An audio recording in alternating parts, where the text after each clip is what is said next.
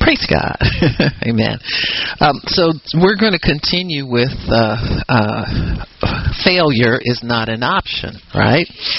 Failure is never, it's never on the table, so to speak. It's never in the dealings of God. I know because when people set out in life, nobody makes up their mind they want to start out to fail. Everybody has great hopes, great expectations. And I believe those ideas for good things to come into your life come from God because they come so freely to us. You know, they're not taught to us, they're not uh, um, in any way communicated to us. Uh, you know, when you talk to little children, they all want to be people that they admire. You know, I I want to be a doctor, a lawyer, policeman, fireman. I want to be a soldier. They, uh, you know, want to be or a teacher. They want to be great things or things where they can see, they feel good about it, and they have a sense of accomplishment.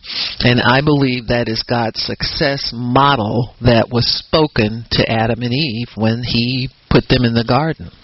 There's a success model in the soul of every human being. It says, be fruitful, multiply, increase, replenish. Let the earth know you're here. Let the earth feel your presence and your power. Uh, you know, make your mark here on this earth. You are important. It's part of God's image. He makes his mark on the earth. He has dominion. He has. Uh, uh, ability. Uh, he has a sense of accomplishment within him. So he can only impart to us what's within him. When we come into covenant with God, we have assurances that that's imparted to us. We have assurances that His will for us is to increase. We have assurances that his uh, desire for us is nothing but good. Even when God placed restrictions on people, it was to do them good. He said that in His Word. He says, I, "I'm I'm here only to do you good." all the days of your life. You know, he's not going to start out doing you good and they say, you know what, I changed my mind about him. I'm going to start doing him bad now. You know, it's never in God's mind even though we may feel we deserve it from time to time, but that's just a fear it comes from the enemy. And if we will allow ourselves to repent and get back over into the mind of the Spirit and into the mind of faith and you know, make sure our relationship with God is one of obedience and worship and submission, things like that, then we can find ourselves right back into the success mode, a success pattern in our thinking where we will begin to formulate ideas that lead only to success, and failure then gets to be a very remote, almost impossible impossibility to us. In fact, there are many times where we will find that where things aren't working out for us, but if we stay in the mind of Christ, we have another idea, we have another plan, we have another way, we have another uh, um, a note of encouragement on the inside of us. We we begin to be self encouragers then, and we can pull ideas from the mind of the Spirit to help us to formulate successful plans again. So we're never out of the race as far as God is concerned, and if we'll diligently listen to his voice and listen to his words and be attentive to his words, that success model will be all that is ever in us. We won't have any kind of ideas of failures or we can't do this or this won't work out for us or what's going to happen if or you know oh I I can I can see that might work but what if we we don't entertain those kinds of ideas. And it's not wishful thinking and it's not keeping a happy thought and it's not but it it's the the mind of the spirit of Christ in us you know? It's the mind of Christ dwelling in us and, and he gave us that to draw from in times of difficulty and trouble so that we can be encouraged that we can still have success we can be encouraged that it will still work for us we can be encouraged that all the things that we plan will succeed and not fail. Many times the enemy sets us up, sometimes from a, a young age, with ideas of failure. You know, if, if we have failure around us in a large quantity. It just seems like that's all we ever see is failure, and then it becomes a struggle and a challenge for us to think successful or to even desire something uh, or think our efforts will pay off. You know, you ever get an idea and you don't move on it because you talk yourself out of it before you even get started on it. And so this is something that's common to the the carnal nature, the fallen nature. That's why God invites us to renew our minds in the Word. He knows that that mind is going to be there to kind of tell us that you know we we can't do it or we put it off forever. Sometimes procrastination becomes our our crutch. You know we can tell ourselves it's not time yet and we've got plenty of time and that'll come and all this kind of stuff. But you know it's it's all a a cover up for that that mentality that tells us that failure is is right before us. And so god comes and and he replaces that with hope you know?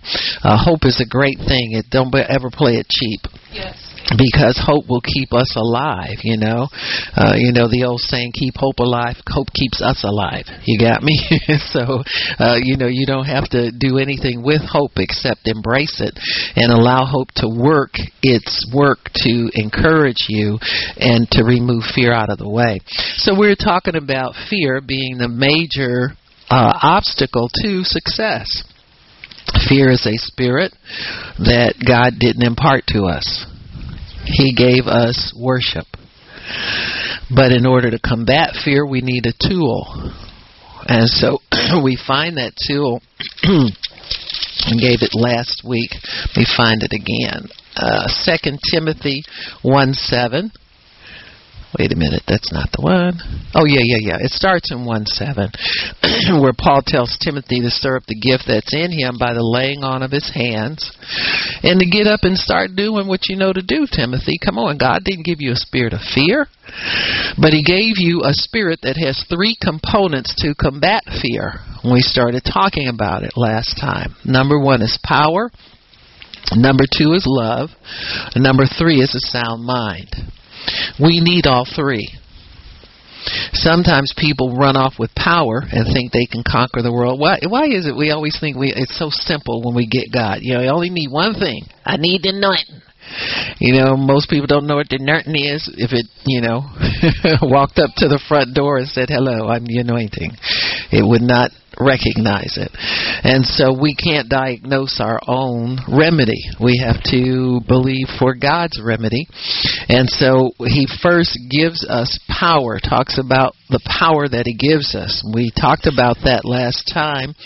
Uh, just in review, Jesus came to the disciples and said, All power is given unto me in heaven and earth, and I give you power so our power is legitimately delegated to us from the Lord. It's His power.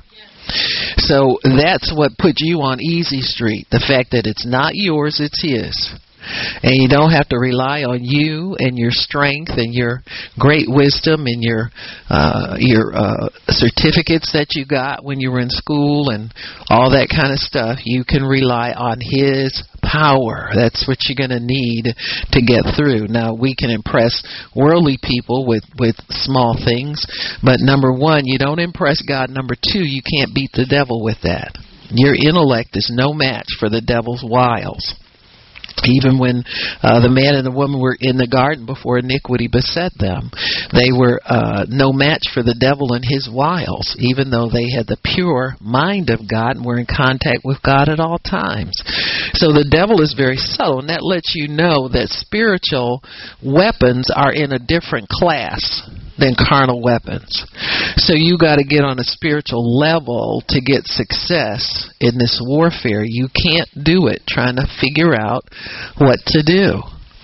You have to trust God to give you the wisdom, give you the understanding, give you the ideas, give you all of that. You have to trust Him.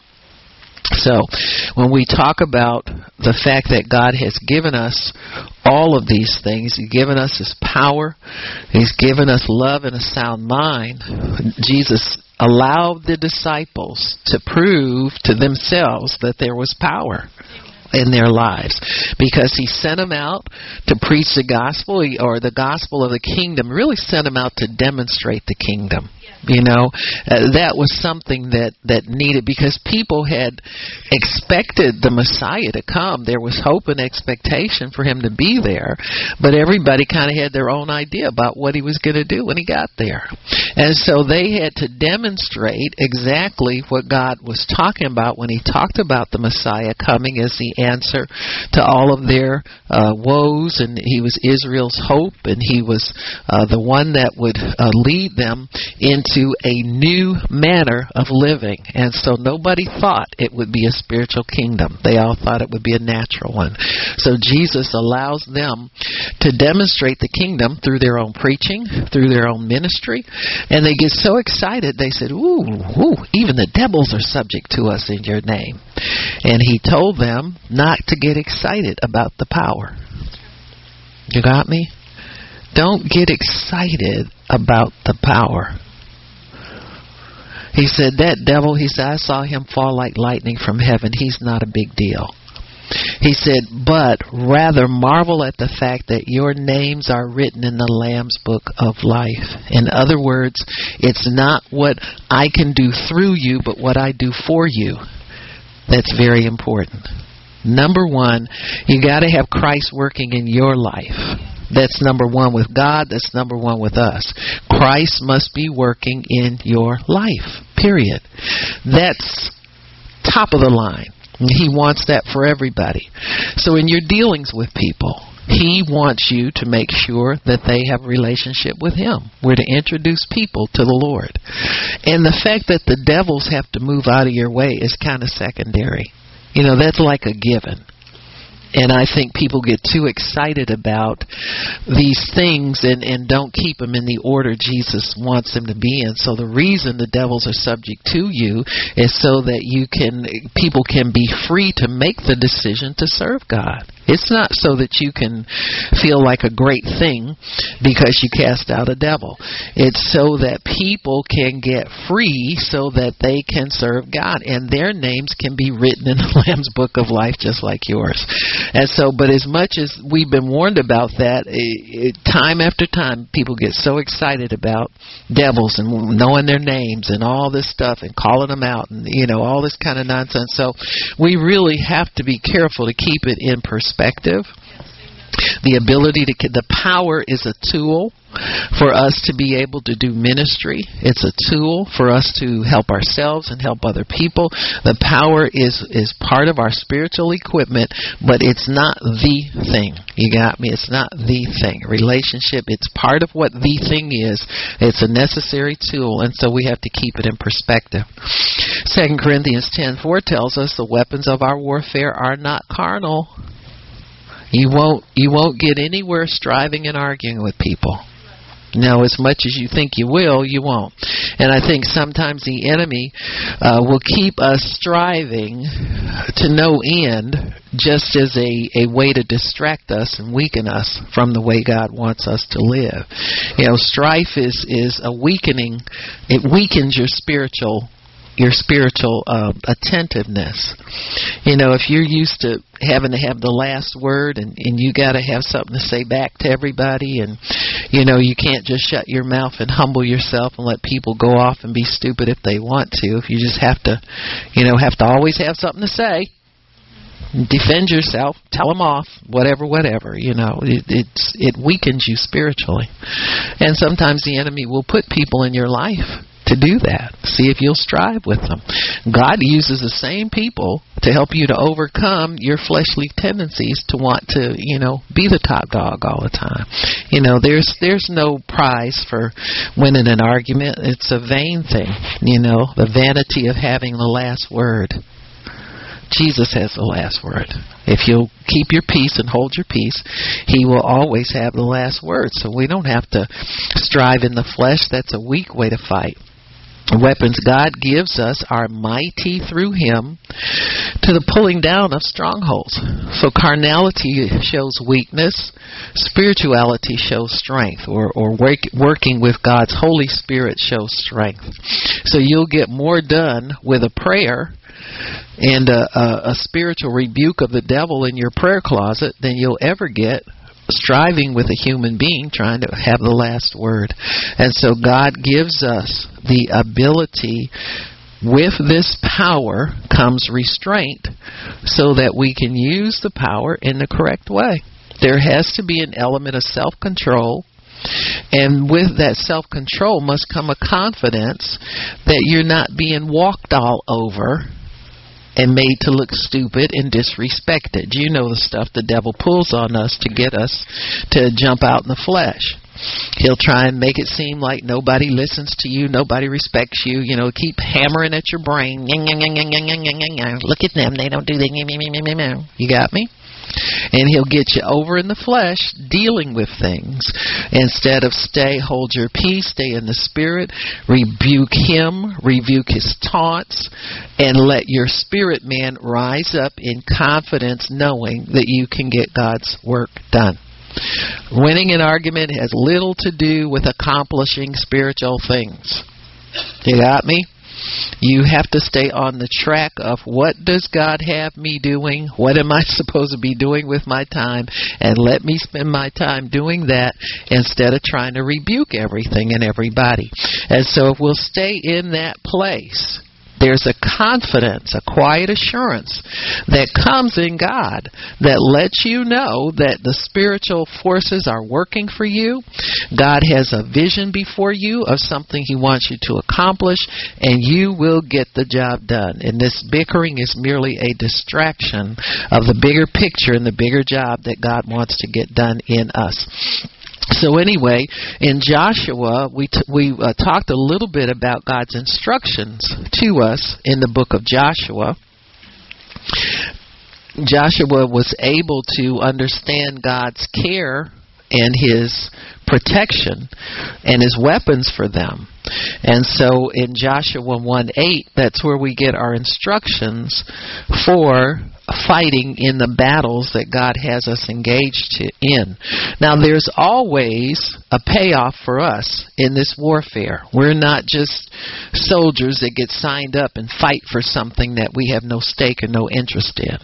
There's always something that to be gained for us in these battles. So, in the with the nation of Israel, it was to conquer land that God had given them and drive off the inhabitants of the land.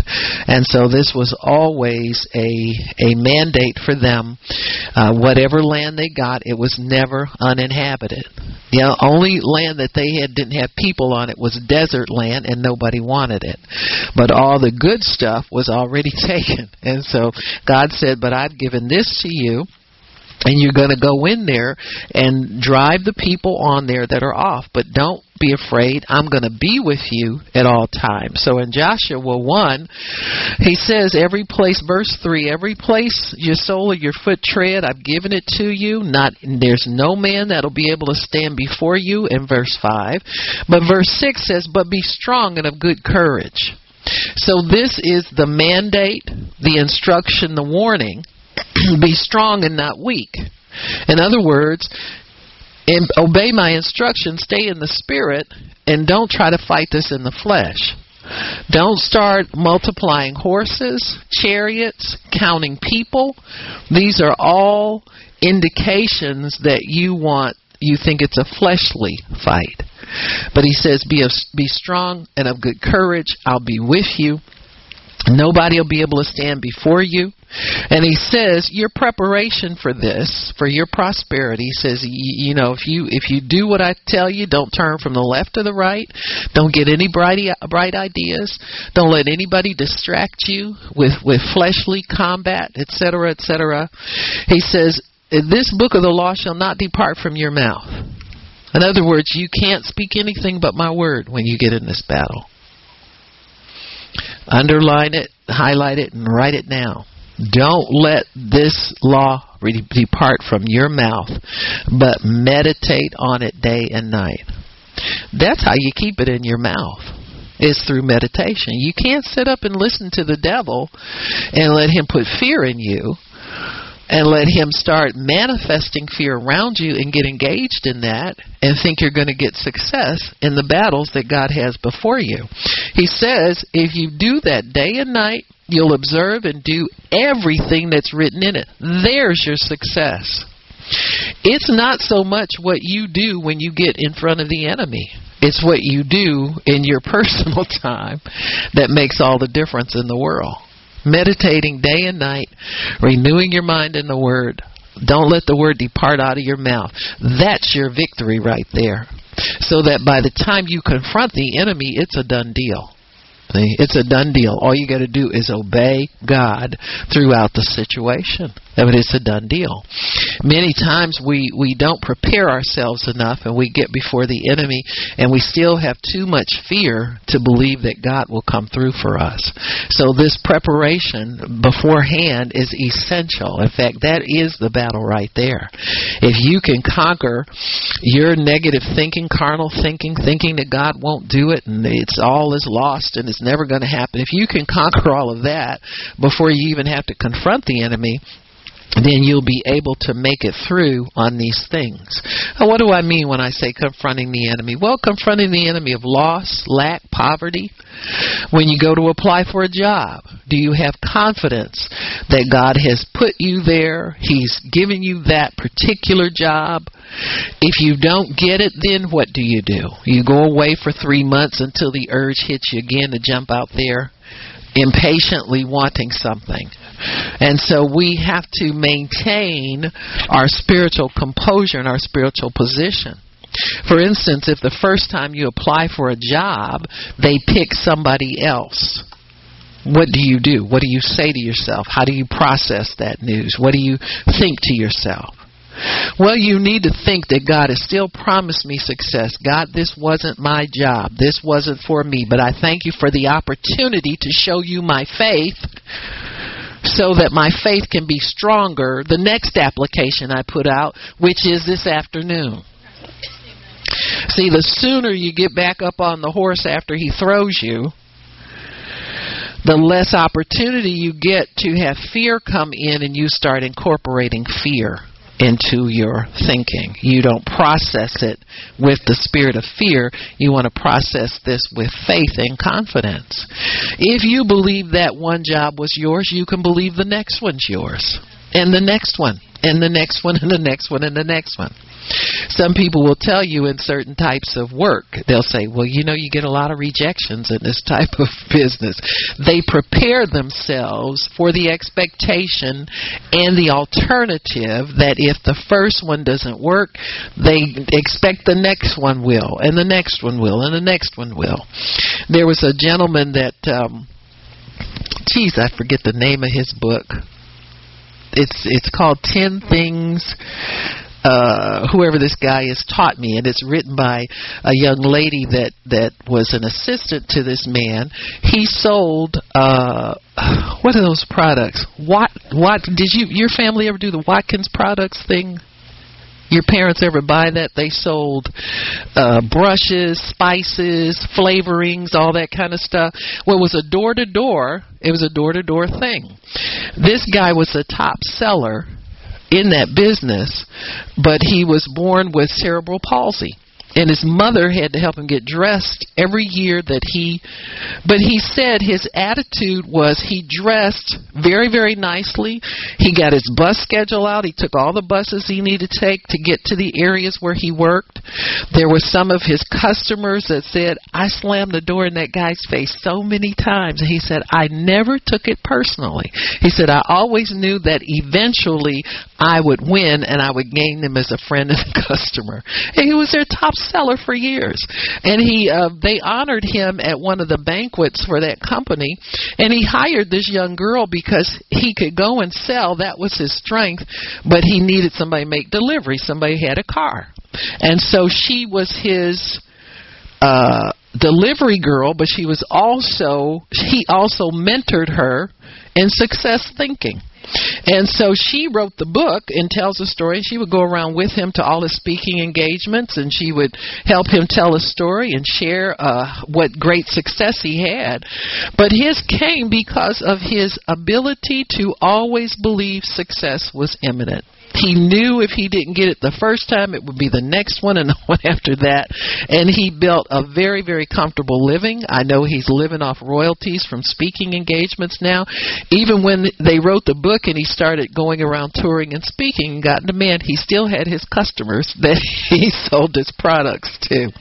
When his mother passed away, one of his stops uh, where he would exchange buses on his route, there was a hotel right in that area, and uh, the the doorman at the hotel knew him because he'd come by for so many years.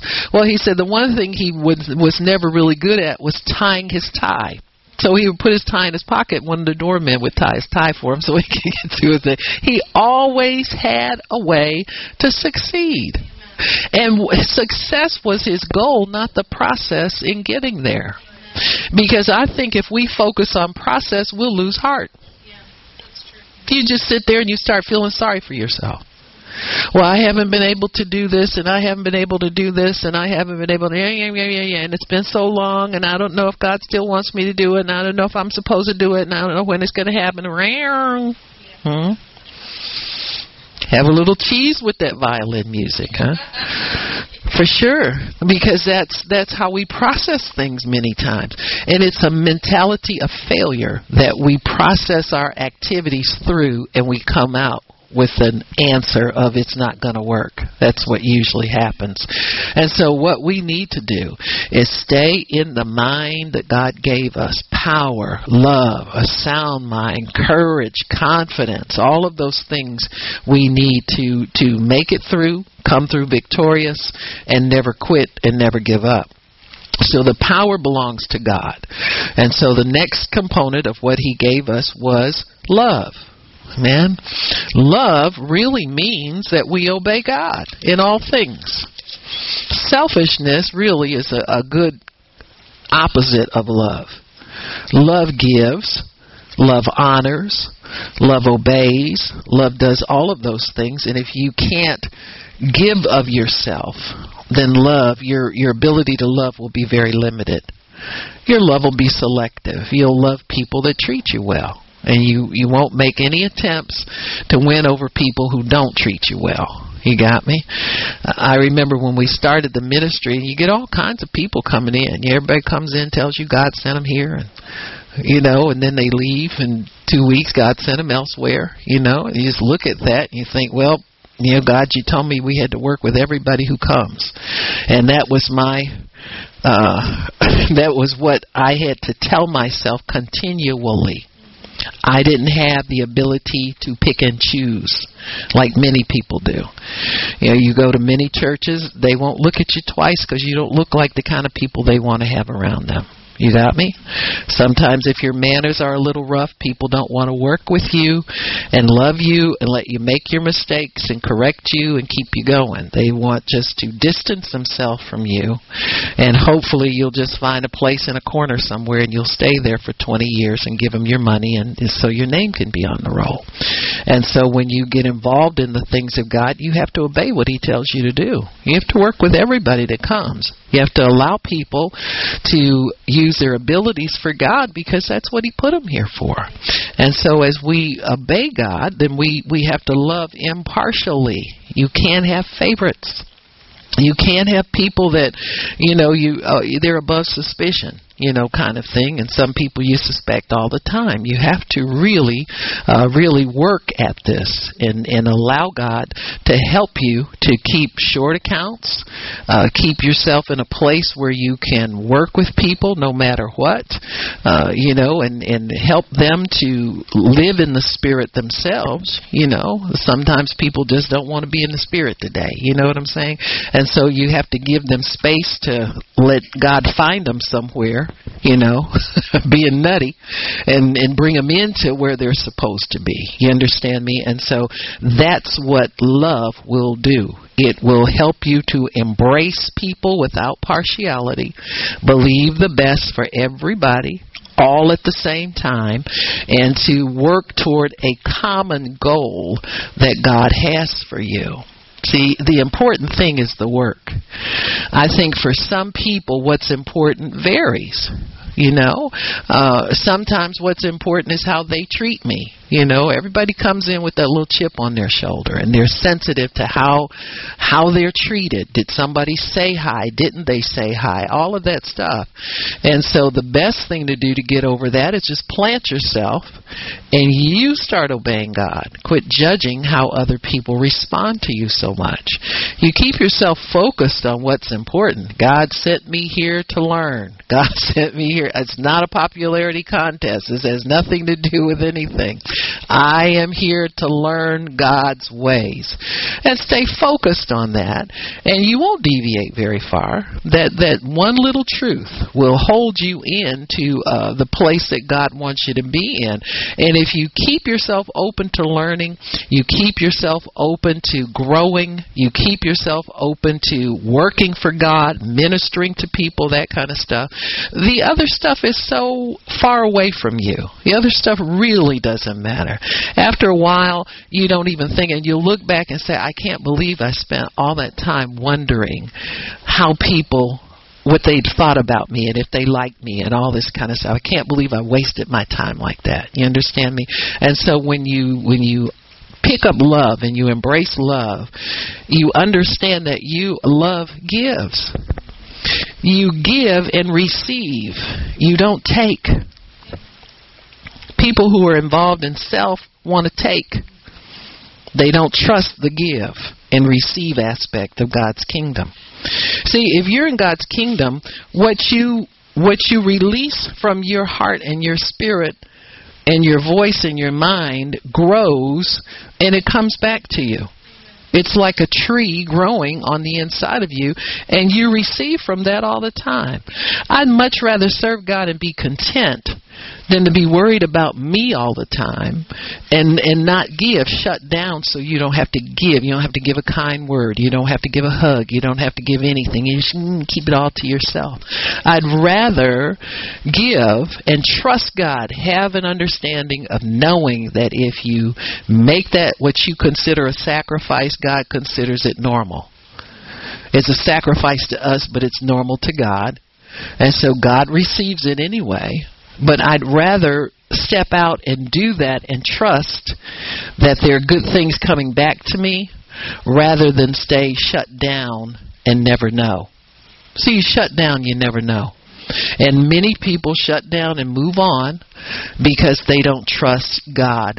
They don't trust that if they just let that go and embrace what God has for them and learn how to give without stopping and without thinking about them then God will come and He will always have abundance for them. Always, always have abundance for them. He'll make the hard places in your life easier if you have something in your giving bank.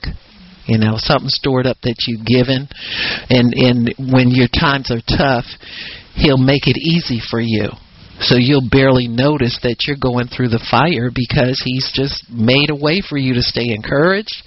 He'll have encouragement come to you out of nowhere. He'll have answers come to you out of nowhere because he you have something banked up already. He's seen you as a person who embraces his love and freely gives it out. He freely forgive so that you're not you know, shut down and, and holding back because you're mad at somebody about something stupid. You understand my? And so as you continue to give, then God is able to have something banked up for you to, through your difficult time. See, you may have a stretch of time where you might have to endure and believe God and keep working and keep serving and keep doing this and keep doing and you can't come up for a breath for yourself. You know, you, your little nose is sharp already from the grindstone. And he says, put it on, let me do the other side, you know. pointy nose. And so it's already pointy, and he tells you to flip it over and you got to saw some more excess off. And so when we get in those difficult times, it's a good time to know you got something banked up because you gave when you didn't want to give. You understand me? You forgave when you thought you had a right to stay angry at somebody about something. And so it's a good thing to stay in that place in God of love, where you understand the power of His love to get you through the times of your life that are hard to have something stored up for difficult times in your future and just to stay on an even keel with God. You don't want to owe anybody anything except to, we are indebted to love one another. We are. And you can never love one another too much. You can never give too much. So, in Israel, God told them that they would have to stay obedient to his word. He says, This book of the law cannot depart from your mouth. You can't speak anything but this if you want success. And he says, if you want success coming out of your mouth, you got to meditate on it day and night. You don't have time to think about the devil. You don't have time to think about these insecure thoughts. You don't have time for all of that. You have time only to meditate on my word. And so when when he talked about that, he told them not to fear. See, don't fear the battle. Don't fear the enemy. Don't fear any man. Don't fear your bills. Don't feel your responsibilities. Don't be afraid of anything. And he says, if you keep my word inside of you, you won't have time to be afraid of anything. You only have time to, to make plans based on my word. And so that's the kind of life he planned for them to live. That's the kind of life he plans for us to live. He doesn't plan for us to have, you know, uh, three days of stupid and then come out again because three days of stupid can weaken you to the wiles of the enemy. And so he says, fear God, not the battle, not the enemy, not man. You don't fear anybody because God is with you. And in, in meekness and humility, you receive the power of God. You don't receive it through arrogance and bluffing and, and you know, trying to fight your own battles. You receive it through meekness. So when when uh, Jericho fell, it fell because of strict obedience to God's word and strict love of God. You have to remember that Joshua had 40 years of training under Moses, but also Joshua obeyed Moses' command. And so it's very important to understand chains of authority, chains of power, how power is transferred, and how to stay under the authority that God has given you so that the power will be there. And so I've seen many times people will start out, uh, you know, following uh, the the leading of leaders, and when it gets too tough, you know, there's always another place where your gift will be quote unquote accepted, but it won't be empowered everywhere. You got me? I'm going to say it again. There are many places where your gift will be accepted, but it won't be empowered everywhere. You got me? You understand the difference now? For instance, I remember uh, a young woman that was in the ministry, and she she wanted uh, desperately to have her own ministry. And this is something people started grabbing onto in the 70s and the 80s when they we began to preach about the believer's ministry. People erroneously thought that meant a pulpit ministry, and so they bypass the believer's ministry and think it's for pulpit. And I remember talking to her and encouraging her, I said, you know, I think if you just stay put and learn to pray and learn to, you know, to minister to people, learn how to help people and that kind of thing. I said, God will really start to empower you and anoint you. I said, because He's shown me this about this ministry and what He plans to do with people. And she came up one day and she said, Well, you know what? I decided to go. And she told me a Bible school and she had to move out of town and so forth and so on. And I knew what she'd get there. She'd get basic Bible education but she wouldn't get trained and anointed for ministry. And I told her, I said, well, I said, you know, that's fine. I said, but you still, God's still going to have to anoint you for me. Well, I know this is, you know, because everybody says this is good, and but you can see the um, uh, agitation in people and then they're they're craving for something instant. And so yeah your gift will be accepted there but will you will it be empowered there? And you really have to follow God to find out where your gift will be empowered. Because not not every time you sit in the atmosphere of teaching do you get much impartation you get knowledge. Your spirit will be built up if you go out and do what you're you're taught to do. And many times the expectation of that minister and that ministry is not to empower believers. See, if, if I'm teaching you with the understanding, there's something in my mind every time I meet with you to teach you. If my vision of your capability is that you'll be a good church member, you'll be a faithful member, you'll be a good husband, a good wife, get a good job, that's as far as you're going to go. If I don't have the confidence that you can go out empowered and lay hands on the sick and bring your family into Christ, it'll never happen. And so I'm talking about the difference between being accepted and being empowered. It's like night and day. And so if you are not in a place where your gift will be empowered and you need power, you're you're not going to get very much. That's why we get tens of thousands of people in churches and very little activity against the evil that's out. They we sit up in our buildings talking about how bad it is everywhere and nobody ever has the confidence to step out and do anything about it. It's bad news. Bad news. And so you have to make sure you know the difference between acceptance and empowerment. And so if if you can be like Joshua know that you're being empowered as well as accepted in God's community, you'll come out with everything you need because Joshua lacked nothing. It, it was the transition from him to Moses was flawless. It was seamless because God made provision for his people to continue, for that ministry to continue, for everything to continue, and to go to the next level, quote unquote, you know another one of our Christian phrases we like, the next level, whatever that is. Everybody gets excited about what's the next level. I don't know. We're going anyway. You know that but you know what I'm saying. We our little Christianese, we get so enthralled over our terms and so forth. So anyway, God tells Joshua to not be afraid of anything. You wonder why that was stressed. Huh? Well, look at what happened. For the 40 years they were in the wilderness, Joshua, because he had held on to God's word, Remember, he was one of the 12 spies that went over and spied out the promised land. And he said, Let's do it now. A command from God has a time on it, and you got to be in sync with the time. He says we can do it. He and Caleb said, let's do it now because we're well able to take this. Nothing can stand before us. We're fine. We can do it. Let's do it now. Whereas 10 of them voted no. Well, Joshua, every year that somebody died, that could have gone up and helped him take the land, his faith gets stronger, not weaker the more people he sees die off because they don't have faith, his faith gets stronger, not weaker. And this is what we have to do as believers. We can't let our resolve and what God's told us that we're here to do get weaker the more we see people fade away, drop out, not do what they said they were going to do, not be faithful. You got me?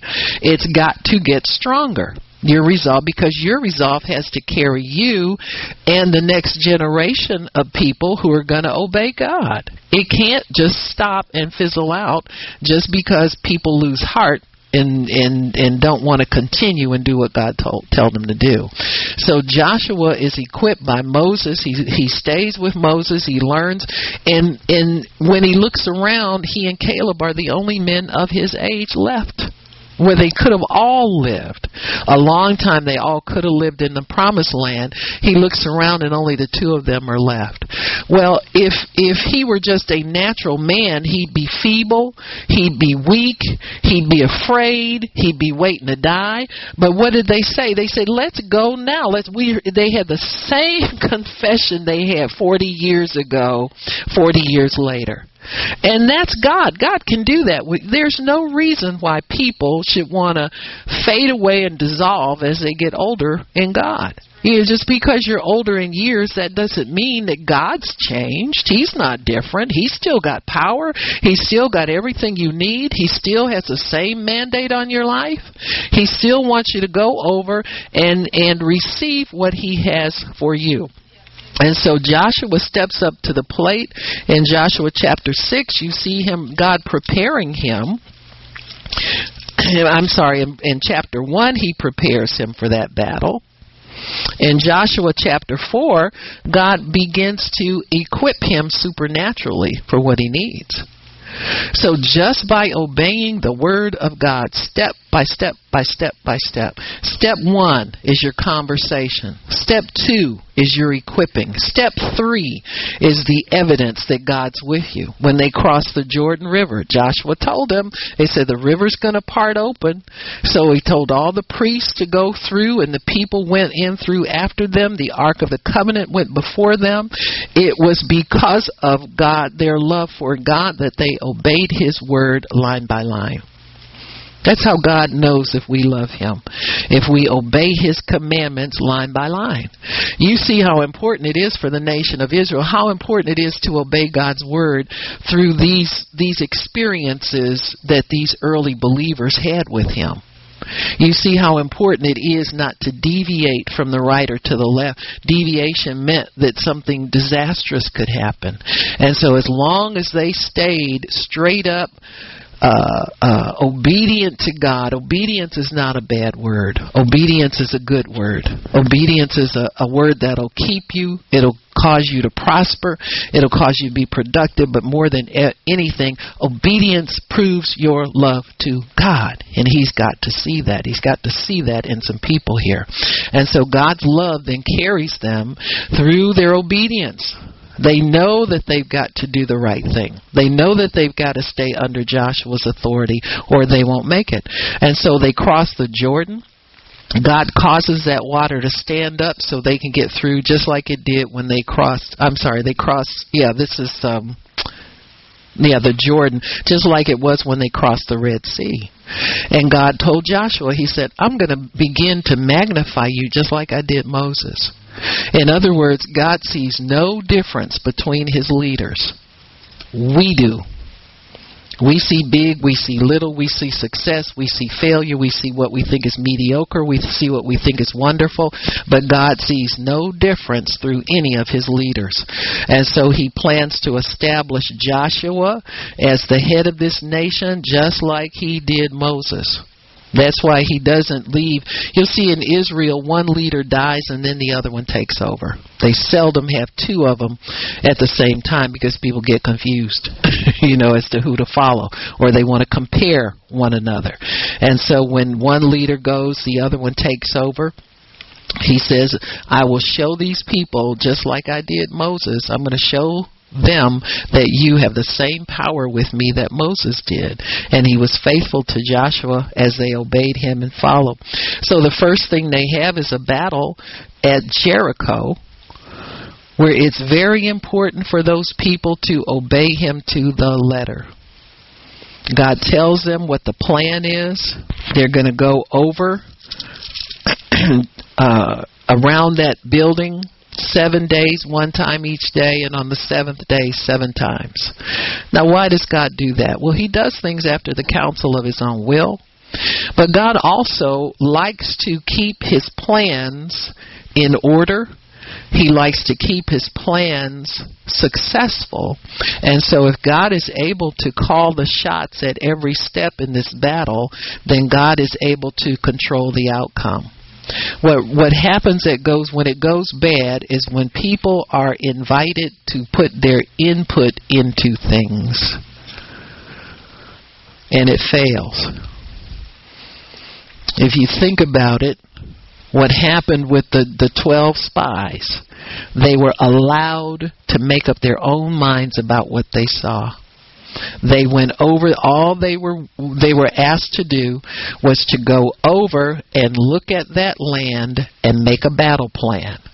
They went over and looked at the land and made a judgment about the people that were there. When God said it doesn't matter what the people look like, how big, how small, anything like that, none of that ever mattered to God, and it shouldn't have mattered to His people.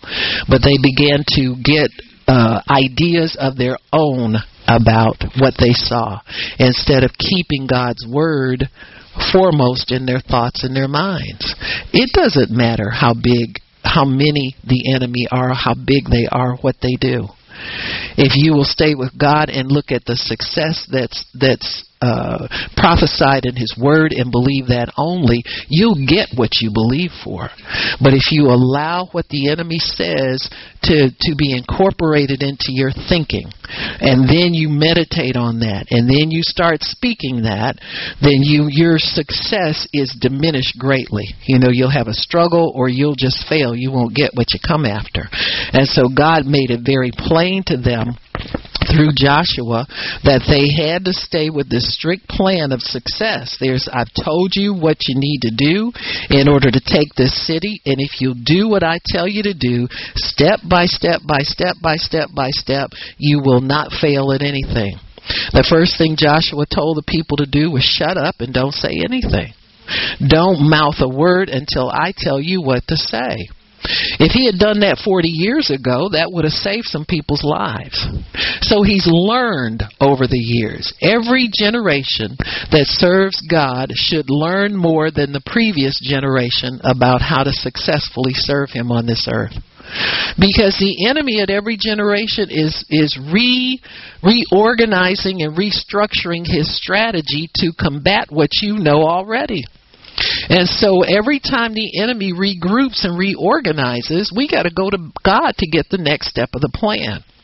And so many times people will take the little bit that they know from the last time and try to stretch it out and make it a lifetime. Well, you can't do that. You've got to find out from God what it is that needs to be done, what it is that needs, and the timing of what needs to be done and when, so that you can have the success that God guarantees. So God expects us to hold His hand throughout the process. He never expects for us to drop hands with Him or to disconnect from Him or to run off with our own ideas or to think we know it all and we got we know how to take this thing. He never expects that from us. He expects us to stay humble to his ways and humble to his words.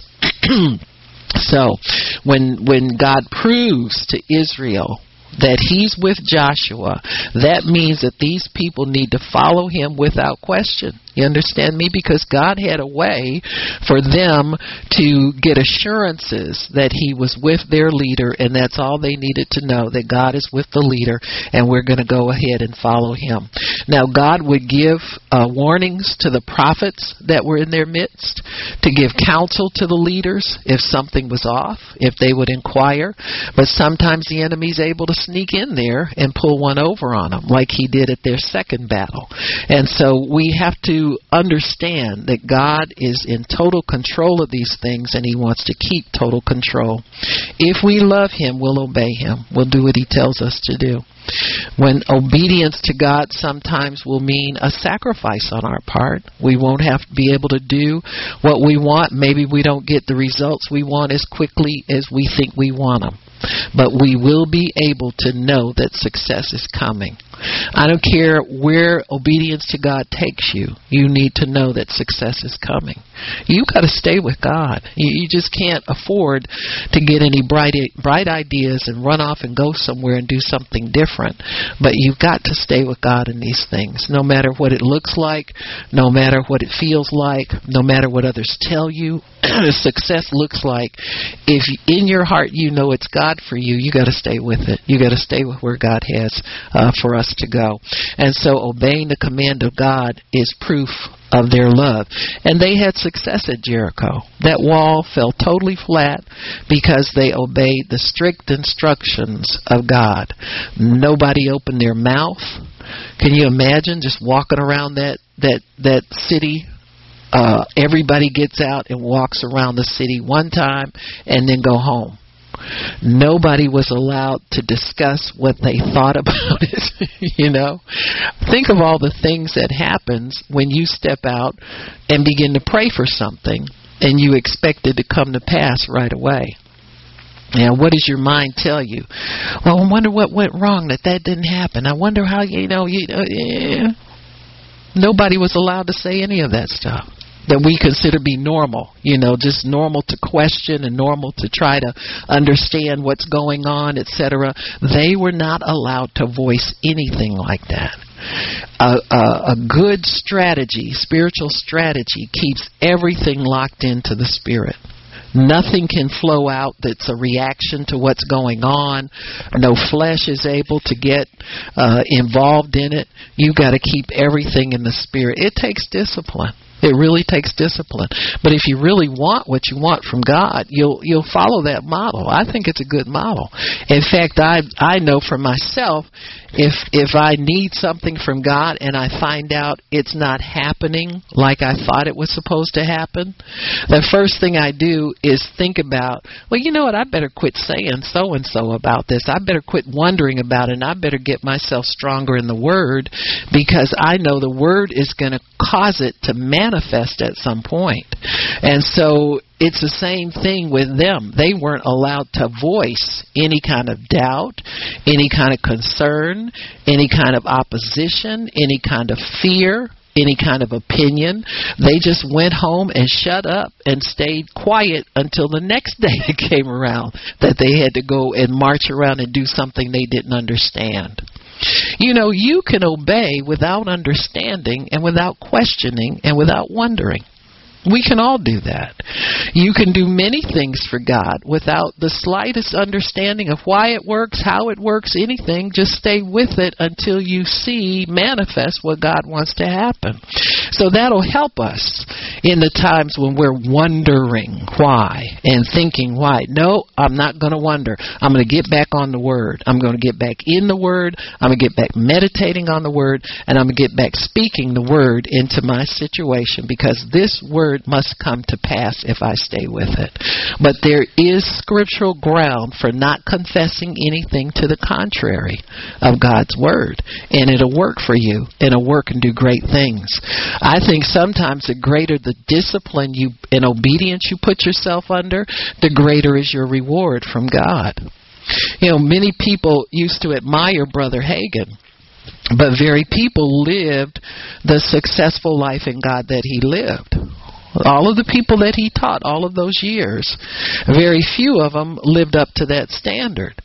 Brother Hagin would, people would say, well, well, Brother Hagin, you mean you've never been sick a day in your life since God healed you? Well, I didn't say that. Well, when you get sick, what do you do? See, people are looking for an excuse to go back into the natural realm for what they need. And they would constantly question him in areas like this. Well, when you're sick, what do you do? He said, I take what I preach. He preaches the Word of God, he takes the Word of God. See, that's somebody who has confidence in God's Word that it will work. And his confidence comes by faith. It's not because he's done this a million times and he knows it's going to work. But his experience does give him hope that if he goes back to that same process that got him healed the first time, it will work every symptom he has, every everything he has. That man, if he went to the doctor, he got to went to get his health confirmed. Nobody could tell you if he went, when he went, and how he went. But it's doubtful he spent much time in the doctor's office. Why? Because he had confidence in God. He already knew how he was going to get his. He took the Lord up as his physician, but for real though. And those things are possible if we don't allow ourselves so much. Well, it's normal to question things, or it's human to do that. If you let yourself be more godlike and Christ-like than just merely human, you can get the results of what He paid for us to receive. And I'm telling you, your love for God is manifest and and and, and uh, proven through your obedience to His Word, your respect for His Word, your desire to see His Word come to pass. He gave us this Word as a gift to us, so we wouldn't have to live the kind of life we lived all the time life of defeat, a life of wondering and, and waiting on things that never came because we never knew what we were waiting on. I mean, He's given the, the Word to us as a precious gift and a precious thing. And if we, we love Him, we will honor the Word as such. So Joshua and his people were able to get miracle after miracle after miracle. At Jordan River, uh, opened up and they walked across with without being threatened. They even set up a monument to to that crossing so that anybody that that went uh, past that place knew that God did a miracle there. Also did a miracle at Jericho. That that wall fell down totally flat when they went in as spies, they were able to find someone who gave them good information that they were able to incorporate into a strategy. They obeyed God all the way down the line. They didn't go in there and get scared of the opposition. They went in there. And you know, I think sometimes people take fear in with them instead of taking God's word in with them. Sometimes people get too curious about what's happening in the natural. I asked God to show me uh, what this place was really like before I go over there and put in my application. Well, you probably asked in fear and not faith. Because people who ask in faith don't care about what it's like over there. Why would you care about that? God says He'll perfect what concerns us. If something isn't right when you get involved in it, you stay there long enough, He'll make it right. So He won't short you on anything that you need as long as you obey His word. Are the rest of y'all awake or y'all with the sleep on me? you understand what I'm saying? I, I mean, I think it's important we understand this. It's not, it's not something hypey and fleshy that you can just run off with without thinking about it. But you do need to understand that the more discipline you can build in yourself to obedience to God's word, the greater your reward will be when you use that word and more success you'll have with it. Uh, God won't fail you as long as you're trusting in His word. So, God even gave Joshua evidence that he was with them in that battle. Remember when he saw the the man there and he thought he says, "Are you with us or with our enemies?" He said, "Neither. I'm the captain of the Lord's host." So he saw God's protection coming there and God's help. So God knows when your faith is weakening. He knows when it needs strengthening. He knows when it needs building up, and he ordains these encounters with people or with uh angels or whoever you need to have with you, He ordains those situations so that you can continue to grow in Him. So that you can have uh, um, faith and confidence, so your faith doesn't fail. He wants us to be successful. He's not testing us to see if we fail. He's testing us to help us pass. You see, it's not a it's not a test where he expects you to flop out. He expects us to pass. And so when when God puts us under this kind of discipline, there's a great payoff for us. In uh, uh, disobedience, we see that in chapter seven with Achan, who was one of the uh, uh one of the tribes Judah was a tribe that was that had a high expectation over that group of people. Their prophecy was one of success just like they all were but some of them had flaws to deal with. Judah seemed to have a good prophecy that they would uh, be leaders in God's worship. Um, they would be people that would be looked to for leadership in the house of God, that the Messiah would eventually come through that tribe, and that was known. But Achan decided in, in uh, Joshua chapter 7 it says the children of Israel committed a trespass in the accursed thing, for Achan, the son of Carmi, the son of Zabdi, the son of Zerah, the tribe of Judah, took of the accursed thing, and the anger of the Lord was kindled against the children of Israel. So, see, you have here lack of love for God, number one, was in his heart, because he chose selfishness over obedience to God. He chose what he wanted for him over obedience to God. And Joshua sent men from Jericho to Ai, which is beside Bethaven on the east side of Bethel, and spoke to them, saying, Go up and view the country. And the men went up to view Ai, and they returned to Joshua and said, Don't let the people go up, because there's not many men up there. There's there's few. And he says, so verse 4 so there went up thither of the the people about 3000 men and they fled before the men of Ai so even though they were fewer in number the enemy was fewer in number he wound up turning them around and, and slaughtering them because God was not with them See, there was there's a big difference. So when God is with you, you have total victory. When he's not, total defeat. And he says in verse 5 the men of Ai smote them about thirty and six men, for they chased them from before the gate even to Shebarim and smote them in the going down. Wherefore the hearts of the people melted and became as water. So the minute people see defeat, they get discouraged because they were so used to success. Everything was so easy up until now. When things suddenly get hard when they've been easy, you need to check whether you've been obedient to something. That's pretty that's pretty obvious, you know? That's pretty obvious. And he says Joshua tore his clothes and fell to the earth upon his face before the ark of the Lord until evening, he and the elders of Israel, etc., etc. And Joshua asked the Lord, Wherefore have you at all brought this people over Jordan to deliver us to the hand and blah, blah, blah, blah, blah. And the Lord Eh, oh Lord, what shall I say when Israel turns their backs before their enemies, etc., etc.? So he's whining and crying out, and the Lord answers him and says, Israel has sinned. And they have also transgressed my covenant which I commanded them, for they have taken of the accursed thing, and have also stolen, etc., etc., etc.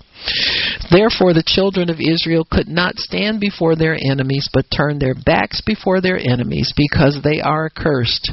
Neither will I be with you any more, except you destroy the accursed thing from among you. And so God is very serious about us putting away sin, iniquity, carnality, and putting on the armor of God.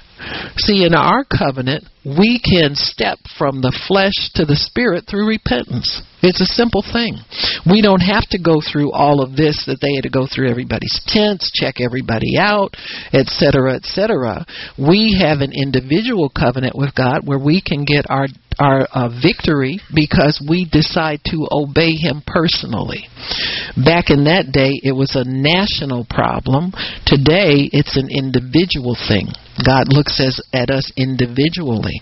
There is a time, if people won't obey God, He does you know, let them go their separate way. And what they do, if they continue in iniquity, they will not prosper in it. But God will prosper you if you will return back to Him and get rid of what it is that's standing between you and God. Sometimes it's just impatience. Sometimes it's lack of faith because we're upset because God hasn't done something. Sometimes it's it's just a a general misunderstanding of how God works and what he wants to do to help us to get where we need to go. Don't be afraid to question what it is that's keeping your promise from manifesting. Many times, if God doesn't answer, that means just keep doing what you're doing. You know, sometimes our biggest enemy is our lack of patience with the process. Many times we get ourselves into a situation and we think we have to have the answer now. We think we have to get it done now. And God is showing us that He is patient with us, that He, he knows the day and the time that that answer is going to manifest. And all He has to do is keep us in faith until that happens. It's a good thing to wait. It's a good thing to stand in faith for things. It's a good thing because it shows your confidence in God and it shows your courage to keep believing God even though it might be difficult for you to do that. It might be difficult for you to believe. It might be difficult for you to overcome circumstances that are standing there in your way. All of that. But if you'll stay faithful to it, God will prove himself out to you. He'll show you that he'll come for for that thing that he promised promised you. It won't be diminished in any way. It'll be a joyful thing. People think you have to have everything before you're age 30, and then after that before age 40, and then after that before age 50 to enjoy it. But you can enjoy life all the days of your life, and God knows that. He's teaching us His ways, not just His, you know, how to receive His things. And so the children of Israel obeyed God and got rid of the accursed thing so that they can go on from victory to victory in the succeeding battles. And so we saw that, that God taught Israel how to stay faithful uh, to His Word and how to walk in love, how to perfect the love walk, how to, you want a life that where you can expect God to bless you without hindrance. And so we have to obey Him without hindrance. Uh, the same level of obedience you give to God, the same level of blessing He will give to you and add more to it. Because He delights in seeing us obey Him. He delights when we love His Word and when we choose His Word and His ways over the ways of the world. And so, power, love, and a sound mind is what will will keep us strong uh, in these battles. It'll it'll be something that will keep us uh, from failing and accepting and embracing failure as an option in our lives. There's some things that are just unfinished. Those aren't things you failed at. They're just unfinished, and and God expects us to finish them. Uh, but if you'll stay in in the Word and you'll stay in His His mind, you'll stay in the Spirit of God, and you'll stay in the mentality of God, you will get your victory. Much of our defeat is self defeat.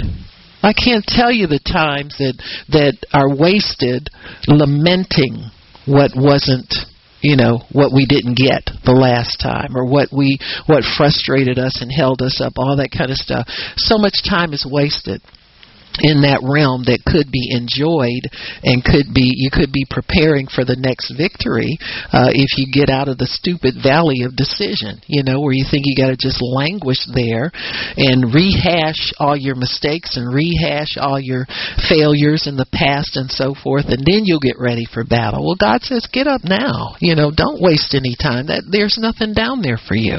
And so the decision has already been made by god for our total victory in everything. Nothing missing, nothing broken. If there are things that haven't been accomplished yet in your life, revisit those things in God. Just just make sure you're up to his speed. You know, you're on track with where he wants it to be so that you'll gain the promise. And and I assure you that God will respect what you're doing. He will hear you. He will give you your answer.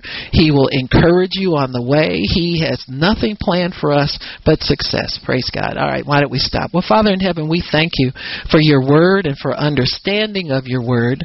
Thank you, Lord, that your word is holy. It's without blame. It's without flaw. It won't fail. It won't harm. It won't injure. Your word is love and it's life, and we thank you for it, Lord. In Jesus' name, amen and praise God. If anybody needs prayer, come on up and we'll pray for you.